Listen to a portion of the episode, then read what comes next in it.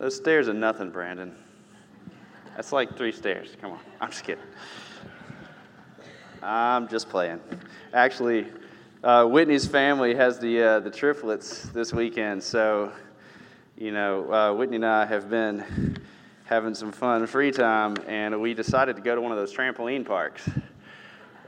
I mean, you're probably thinking if you have triplet two year olds, you probably don't go to a trampoline park when they're not home, but I don't know. That's just one of the things that was on our list. So, so I'm, I'm feeling that this morning too, actually. That was, that was a, quite a workout, you know. I don't know how people do the two hour sessions. Like, we were there for an hour and we almost died, but it was fun. Um, if you don't know me, I'm Ben Hallbrooks. I am not Pastor Chris. As Brandon's already shared, he is away having some much needed recovery and family time, and he'll be back next week. Um, and uh, this morning, I am just honored to be bringing uh, the word and hope to be a good steward of our time. And if you've been with us, you know that we're going through a series on Second Corinthians. And this morning, we're continuing in that. And I think we have one final week in that next week. Um, so let's go first to Second Corinthians um, chapter 12 and we're going to read from verse 19 through chapter 13, verse 4 this morning. So, starting with chapter 12, verse 19, Paul writes to the Corinthian church Have you been thinking all along that we have been defending ourselves to you? It is in the sight of God that we have been speaking in Christ, and all for your upbuilding, beloved. For I fear that perhaps when I come, I may, I may find you not as I wish and that you may find me not as you wish. That perhaps there may be quarreling, jealousy, anger, hostility, slander, gossip, conceit, and disorder. I fear that when I come again, my God may humble me before you, and I may have to mourn over many of those who sinned earlier and have not repented of the impurity, sexual immorality, and sensuality that they have practiced. This is the third time I am coming to you. Every charge must be established by the evidence of two or three witnesses.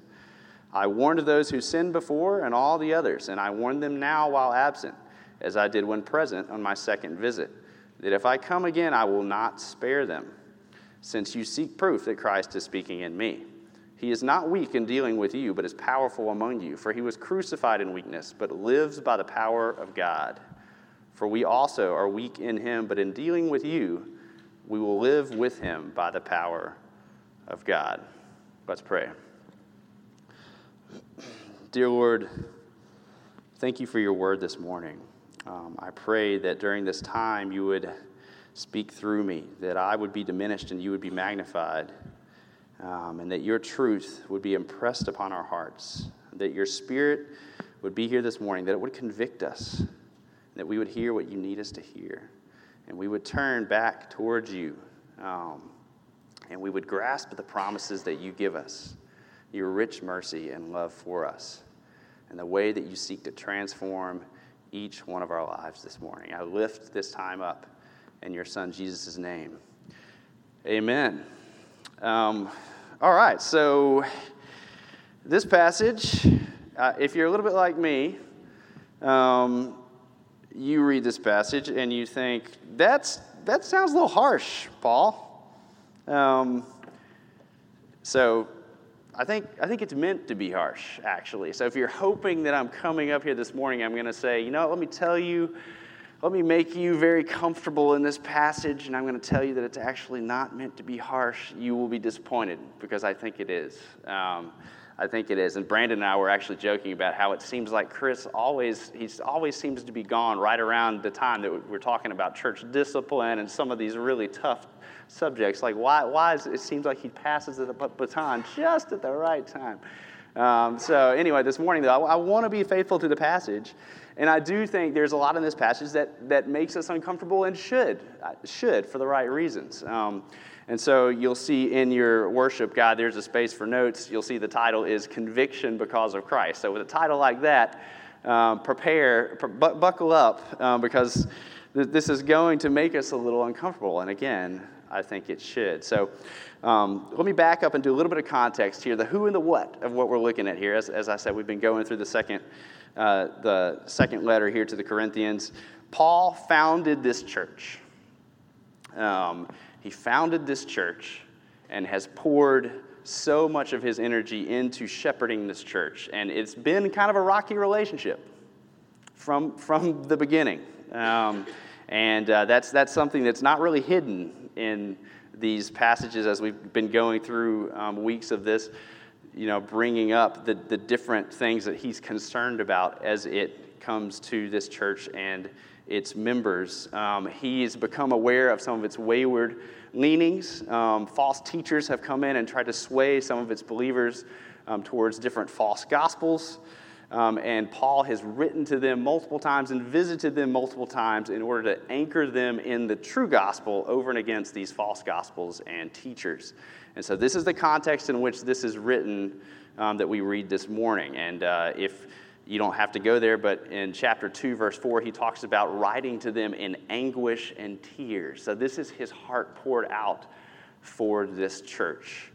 Um, now, in between the, the 1 Corinthians and 2 Corinthians, many of the Corinthians actually turned and repented from sins that he brought up, but some of them didn't. And it's this latter group actually that he writes to in this section that we're reading today those that remain unrepentant in gross sexual sin, blatantly so. So he's calling them out and he's saying, When I come again, if you remain in this state, then there will be disciplinary measures. Okay, so this, this is the group that he's calling out.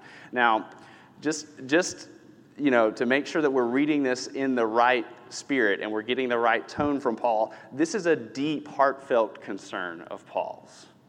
Um, he's not writing this in a condescending way. He's not writing this in an arrogant way. In fact, you know, if you heard Garrett last week, he spoke about Paul talking about this thorn in his flesh. We don't know specifically what the thorn is, but it's a struggle that Paul himself has that's greatly humbling to Paul.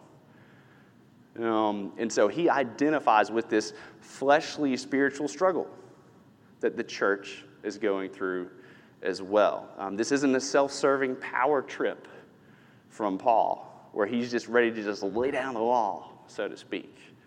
No, it's, it, Paul speaks about this being humbling to him, this visit being humbling to him as well. Since he founded this church and he seeks to shepherd them, this is, this, he really feels anguish for this church and wanting them to be rooted in the truth and not swayed by the world, which was a real struggle for the Corinthian church. Um, but Paul takes his apostolic, apostolic um, authority very seriously, and he makes it pretty clear from the get go um, that he, is, he says we're, it's inside of God that we've been speaking to you. He makes it very clear from the get go that his commitment is to the person of Jesus Christ and his truth, not the approval of men. And so, because of that, he's willing to say some hard but true things that this church needs to hear. Um, so, this morning we're going to kind of unpack what that means for us um, this uh, today. So, like I said, he warns the unrepentant of disciplinary measures. We don't know specifically what those are. We don't know if this means they're actually going to get cast out of the church. We don't know if it means that they're going to um, have to go through some specific process, but we do know a little bit um, about what that looks like. Now, I want to go back to something that Chris actually said near the very beginning of this series, and he said that he said that our culture has a very high view of salvation and a relatively low view of the church. Um, and I, I, think that's going to be important this morning as we go through these verses. And what he meant by that is that we live, obviously, in a culture that's very individualistic. So we, we tend, the idea of salvation is one that uh, appeals to most, um, and we hold it in high regard. But when it comes to an institution like the church having some part in that, or even exercising some authority, that's when we start getting really uncomfortable. Um, and so I think we have to keep that in mind this morning, like I said, as we go through this passage. Now, there is a biblical basis for church discipline exercised properly, biblically, appropriately, and with humility and accountability. Now, we see then verse 19, Paul speaks of, um, well, actually before verse 19, Paul speaks of having witnesses, evidence of two or three witnesses. He speaks about accountability. He speaks about this going, being systematic and done in a way that's appropriate. That's not about grinding an axe. It's not something done, you know, behind closed doors, but something that's done um, in the sight of God and done in an appropriate manner. And I'm not going to go into the details necessarily of church discipline, but just to say that there, there is an appropriate place for this. Now, can it be abused? Obviously, yes. Um, it has and can, just like any system. Um, but there is a biblical ground, there are biblical grounds for it done in the right way. And this is clearly the way that Paul is seeking to apply it. Now, the goal of discipline always is restoration. Um, verse 19, the verse I nearly pointed to a second ago, says this. Um, he speaks of, we've been speaking in Christ all for your upbuilding, beloved. Okay, you hear his concern for them. He says, for your upbuilding. That is the ultimate goal of discipline. It's, it's not to say we're better than you, it's not to say you don't deserve grace and we do. It's about restoring someone to the flock. And often that can be a hard process, and we've seen that, that it seems to be headed in that direction for this particular group that has decided to blatantly stay unrepentant with these gross sexual sins that he points out and has pointed out before. One thing that I think we, we also like in we hear in modern in our modern day times we this idea when paul gives his warnings again we say wow this is harsh we need to keep in mind that a warning as weird as it sounds a warning is actually a measure of mercy a warning is a measure of mercy okay when, when god warns his people if these things don't take place then this will happen paul warns this church if you don't turn, these things will happen. What he's, he's giving them an opportunity to consider the cost. He's giving them an opportunity to reconsider. He's bringing it up. And he, this is not, as he makes clear, not the first time he's brought this up. A warning is a measure of mercy. And again, I realize that can be tough to stomach in today's world. And we think, wow, why wouldn't he just say, you guys are fine? We'll get to that. Um, all right, so this morning, why though? The, the two big questions that I want to look at, now that we've kind of gotten some of the context out of the way, why are these unrepentant Corinthians still a part of the church? This is like one of the two big questions that I have when I look at this passage. Why are these Corinthians still a part of the church if they're unrepentant and they're seeking to live this way? And two, kind of to turn the, turn the lens back on ourselves, why are we so uncomfortable with this passage. And I actually think that the answers to these questions are very closely related. Um, C.S. Lewis said this. This is a line that I've been kind of mulling around in my head for a while. His, he said, If you want a religion to make you feel really comfortable, I certainly don't recommend Christianity. so, you know, thanks for that encouragement, C.S. Lewis. That, that may, might be a nice little backdrop for today's message. Uh, these Corinthians, to start with this particular group of holdout Corinthians, they have believed in something that Chris has called um, in previous weeks the license gospel. Um, now, again, remember, the Corinthians have, have heard many false gospels from many false teachers. Um, and they have an issue going to a worldly way of life versus a holy way of life. And Paul is saying you need to be different. So, one of these gospels is the license gospel. In other words, what theologian Dietrich Bonhoeffer might have called cheap grace. The idea that, well, you know, if Jesus has done these things, I can just continue living my own selfish life, right? I mean, that's pretty much means I have absolute freedom to live as I please. Okay? Um, and this, this is clearly the version of this false gospel that these particular Corinthians have bought into because they want to continue living under gross sexual sin that they commit blatantly in the church that they are not repentant of. Okay? So, and they, they apparently see no huge problem with this, and that's, that's it's, it's why they've bought into the license gospel. Um, if we flip actually back to 1 Corinthians chapter 6, you don't have to do that, but I'll read it for you. Um, this is something, again, that Paul has spoken about multiple times with the Corinthians. So if we go back to that letter, um, 1 Corinthians chapter 6, verse, um, I'm going to read verse 11, and then skip down to 19. Um, he says this, and such were some of you. And he, what he means is, you know, you were living in sin. Such were some of you, but you were washed. You were sanctified. You were justified in the name of the Lord Jesus Christ and by the Spirit of our God. Skipping down to verse 19. Or do you not know that your body is a temple of the Holy Spirit within you, whom you have from God? You are not your own, for you were bought with a price. So glorify God in your body. These particular Corinthians, they hadn't internalized that, that they were not their own, that they had been bought by Christ. They were still living as if they were their own. And they were using Christ as just a license to do that. That's the license gospel. Guess what? We do this too. We do this too. Sometimes um, we are fooled by the license gospel. Here's one way I think, certainly today, that we can fall into this trap. We confuse love with affirmation. Um, here's a biblical story that I think really gets to the heart of this. Um, Mark 10, if we jump here to Mark 10, I'm going to go down to verse 17. You've all heard this story probably, usually called the rich young ruler or the rich young man. Um, as Jesus was setting out on his journey, a man ran up and knelt before him and asked him, Good teacher, what must I do to inherit eternal life? And Jesus said to him, Why do you call me good? No one is good except God alone.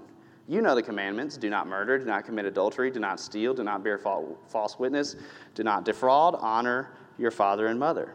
And he, the young man, said to him, Teacher, all these I have kept from my youth. And Jesus, looking at, at him, loved him and said to him, You lack one thing. Go, sell all that you have and give to the poor, and you will have treasure in heaven. And come, follow me. Disheartened by this saying, he, the young man, went away sorrowful, for he had great possessions. So each of us has our own set of temptations that we deal with. Clearly, for this young man, uh, he was so attached to his material possessions that he could not part with them. Um, and he comes to the Lord telling the Lord he's kept all the commandments. Well, clearly, the principal commandment of not having any other gods before God he failed to keep. And Jesus sees straight to his heart and sees that his God is his money and his possessions. And so when he calls him to break from that, he can't do it. Um, but the particular verse here that I think is easy to skip over that I want to point out is this. Verse 21 And Jesus, looking at him, loved him. It's an interesting detail to include that he says he loved him. You remember I said we confuse love with affirmation these days. Maybe we would have said, hey, Jesus, like, if you love the guy, just, just tell him it's fine. It's fine. You don't need to change anything. That's how we confuse love with affirmation. We think that we need to be affirmed in all who we are. And that's love. But that's not the love that Jesus shows this young man. It's different. Um, kind of a funny illustration that I've been told before. I don't know where from, so I can't give proper credit, unfortunately, but it goes kind of like this. Uh, um, a man and his wife were having some marital difficulties, and he went to his counselor, and his counselor told him, Look, okay, well, this is what you need to do by, you know, this particular day. I want you to come up with a list of 10 things um, that you think your wife needs to work on, um, things that need improvement. And you need to take these things to your wife and you need to discuss them. Y'all need to converse about them. You need an open line of communication, et cetera, et cetera. So, as the illustration goes, again, I don't know if this is actually true or not. As the illustration goes, you know, the man, okay, he's got a few days, he thinks hard, he goes back and he just, okay, well, you know, the day's coming up. comes time and he comes to his wife and he says, You know, I just thought hard and long, and I just couldn't think of anything that you needed to change. So instead of 10 things, I've got you 10 roses. Here are your 10 roses. One for each of those things that I couldn't think of. So you hear that story and you think, oh, wow, that sounds so romantic. or maybe you realize that the story sounds a little silly. Um, because, you know, right now, I guarantee you, Whitney could think of 50 plus things that I need to work on and change. She probably has a list in her purse. No, I'm just kidding. No, she's nicer than that. I could think of 50 plus things that I need to change. And real love, of course, does not gloss over the fact that we are not perfect saints. Um, and I think we've bought into this kind of message a little bit too much that we want to hear Billy Joel in the background, you know, I love you just the way you are. Like that. This is the reason why I'm not on the worship team and Whitney is. You know, there's a little church hack for you. Sit towards the front, and few people can hear you sing. That way you can just sing as loud as you want. Sorry, Engelberts. I think y'all are the one family that is consistently in front of me when I'm singing. But anyway, uh, we've, we've heard this. And the reason that it's appealing, actually, is I think there's a grain of truth in it. Just like any compelling lie, it takes a truth and it just slightly distorts it. Jesus does love us just the way we are. You know, just as I am, I come to him. We can't clean ourselves up before we come to Jesus. That's, that's not what Paul is saying in this message. It's not what the Gospels are saying. But Jesus doesn't want us to stay the way we are, He wants us to be transformed. That's what Paul wants to see in his church. He wants to see transformed followers of Christ. He doesn't want to see people being sidelined by this false gospel that teaches a license to live selfishly at the end of the day that we just, you know, use a little spiritual language, but at the end of the day, we're still living for ourselves. Repentance is at the heart of this message. In 2 Corinthians chapter 7, verse 10, um, so this is just a few chapters earlier from our passage today, Paul says, he uses this phrase. Read it real fast once I find it. He says, Godly grief produces a repentance that leads to salvation without regret, whereas worldly grief produces death. It's kind of an interesting phrase there godly grief. Godly grief produces repentance. This is what he wants to see at work in this church.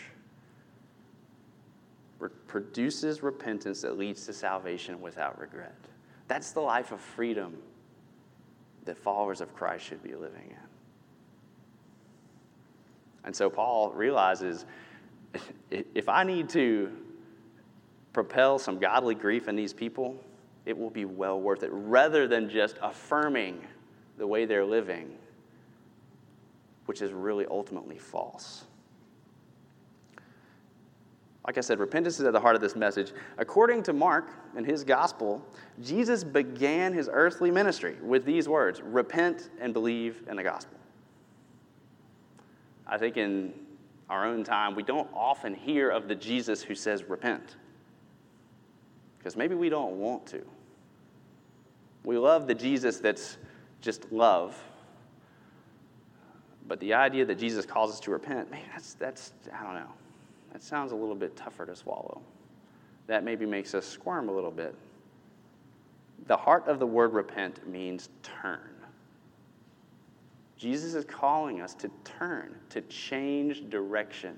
And maybe that's the word that really makes us uncomfortable the idea of change. But every great story, if you think about it, every great story has a central character who undergoes some kind of change. And yes, maybe it's difficult. Maybe it's hard. But that's what the Lord wants to do with our hearts. He wants to transform us. And repentance is not just about a feeling, it's about the fruit of the Spirit at work in our lives. So it should influence our actions. That we want to respond to the mercy of the Lord by living in a way that reflects Him. That's what Paul's not seeing in these particular believers. What he's seeing is like basically prisoners who are freed, but they're still living in the cell. That's not what he wants to see in his church. Still captive to their old desires, still captive to their selfish, worldly way of life. And he says, No, you've been made free by Christ. Leave the cell. Be transformed. Let the Spirit surrender to the Spirit and let the Spirit live in you. Uh, at the, this conference that we went to a few months ago, an apologetics conference called Rethink, where we took some of the, the youth group, uh, there was a guy named J. Warner Wallace who told an interesting story um, about his and his father's uh, relationship. And his father is not a believer, uh, but he says, you know, a very decent man, hardworking policeman, just like he is. Um, and he said he's had plenty of conversations with his father about his faith. And he said, you know, the kind of the key conversation goes something like this. He says, his dad says, you know, well, look, if there is a God, the God of the Bible, he's a good God. And, I, you know, I'm a, I'm a decent, good guy if I'm a good guy and God's a good God, then surely, you know, at the end of the end of things, He's gonna He's gonna let me in, right? It's gonna be okay. And he, he wanted his son to kind of affirm this. It's kind of a fallback. But he said, you know what, Dad, here's the problem. God isn't a good God. He's a holy God. He's a holy God. Nothing less than the perfect blood of the spotless Lamb is going to make you right with the holy God. Not your own measure of goodness. Um, being obviously in youth ministry, I've read loads of these studies, and most of them show most American religious studies show that young people think that Jesus' role in their lives is to make them better people and have, help them live better lives. In other words, kind of like a useful accessory, just making things just slightly better. Um, you know, sometimes people give a lofty term to this called a moralistic therapeutic deism. If you've ever heard that, crazy, uh, just jargon of terms. Um, but if you think that, if you really believe that, what happens is as soon as you feel like Jesus is no longer useful, you abandon the church. And this is what we see a lot and happen all the time in young people across our nation. It's this consumerist mentality. What is, what is Jesus, what is the church going to bring to me? And as soon as that seems to dry up, it's time to move on. This is another version of the licensed gospel that Jesus is a useful accessory.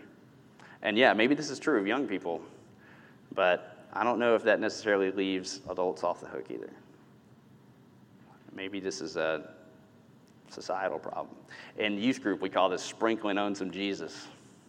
this idea that you know you live life essentially for yourself, but just sprinkle in some Jesus makes you feel better because it you know, you use all the terminology that it's all okay. Um, this is kind of this is a spiritual version of a gimmicky diet, where it's kind of like we all know at the end of the day we need to we need to live better, we need to exercise, we need to eat better, but I could just like shovel a bunch of donuts and then just take some like fat blaster pills, right? Because that way I don't have to change anything. I can keep all my old habits and just use this sort of like gimmicky eraser. Or, you know, like to, to make this personal, like a few, a few years ago, I realized I don't have a really good workout discipline. I need to get on that. Um, and I, it was right around the time that this thing called the seven minute workout was a big deal. And I was like, hmm, This is appealing to me. The whole idea behind the seven minute workout, and by the way, this isn't like a shot at the seven minute workout. If there's someone out there that's like, I rigorously follow the seven minute workout, it's just an analogy, people, as I tell my youth group all the time. Don't get stuck on the analogy. the seven minute workout, the whole idea behind it is that it's not necessarily the quantity or the time or even the quality necessarily of your workout, it's all about the intensity. And so if you just do this for seven minutes, and basically it's equivalent to you doing, you know, a couple hours worth of what you think of as a standard workout. So this appealed to me because I thought, hey, you know, this is only seven minutes out of my day. That'd be nice. You know, at the end of the day, I think I was just looking for the shortcut. Maybe we're looking for these spiritual shortcuts sometimes. I will say, after going to that trampoline park, I'm starting to reconsider whether or not the seven minute workout was maybe onto something. Because, whew, trampoline park, like I told you, that's rough. Um, that's not surrender.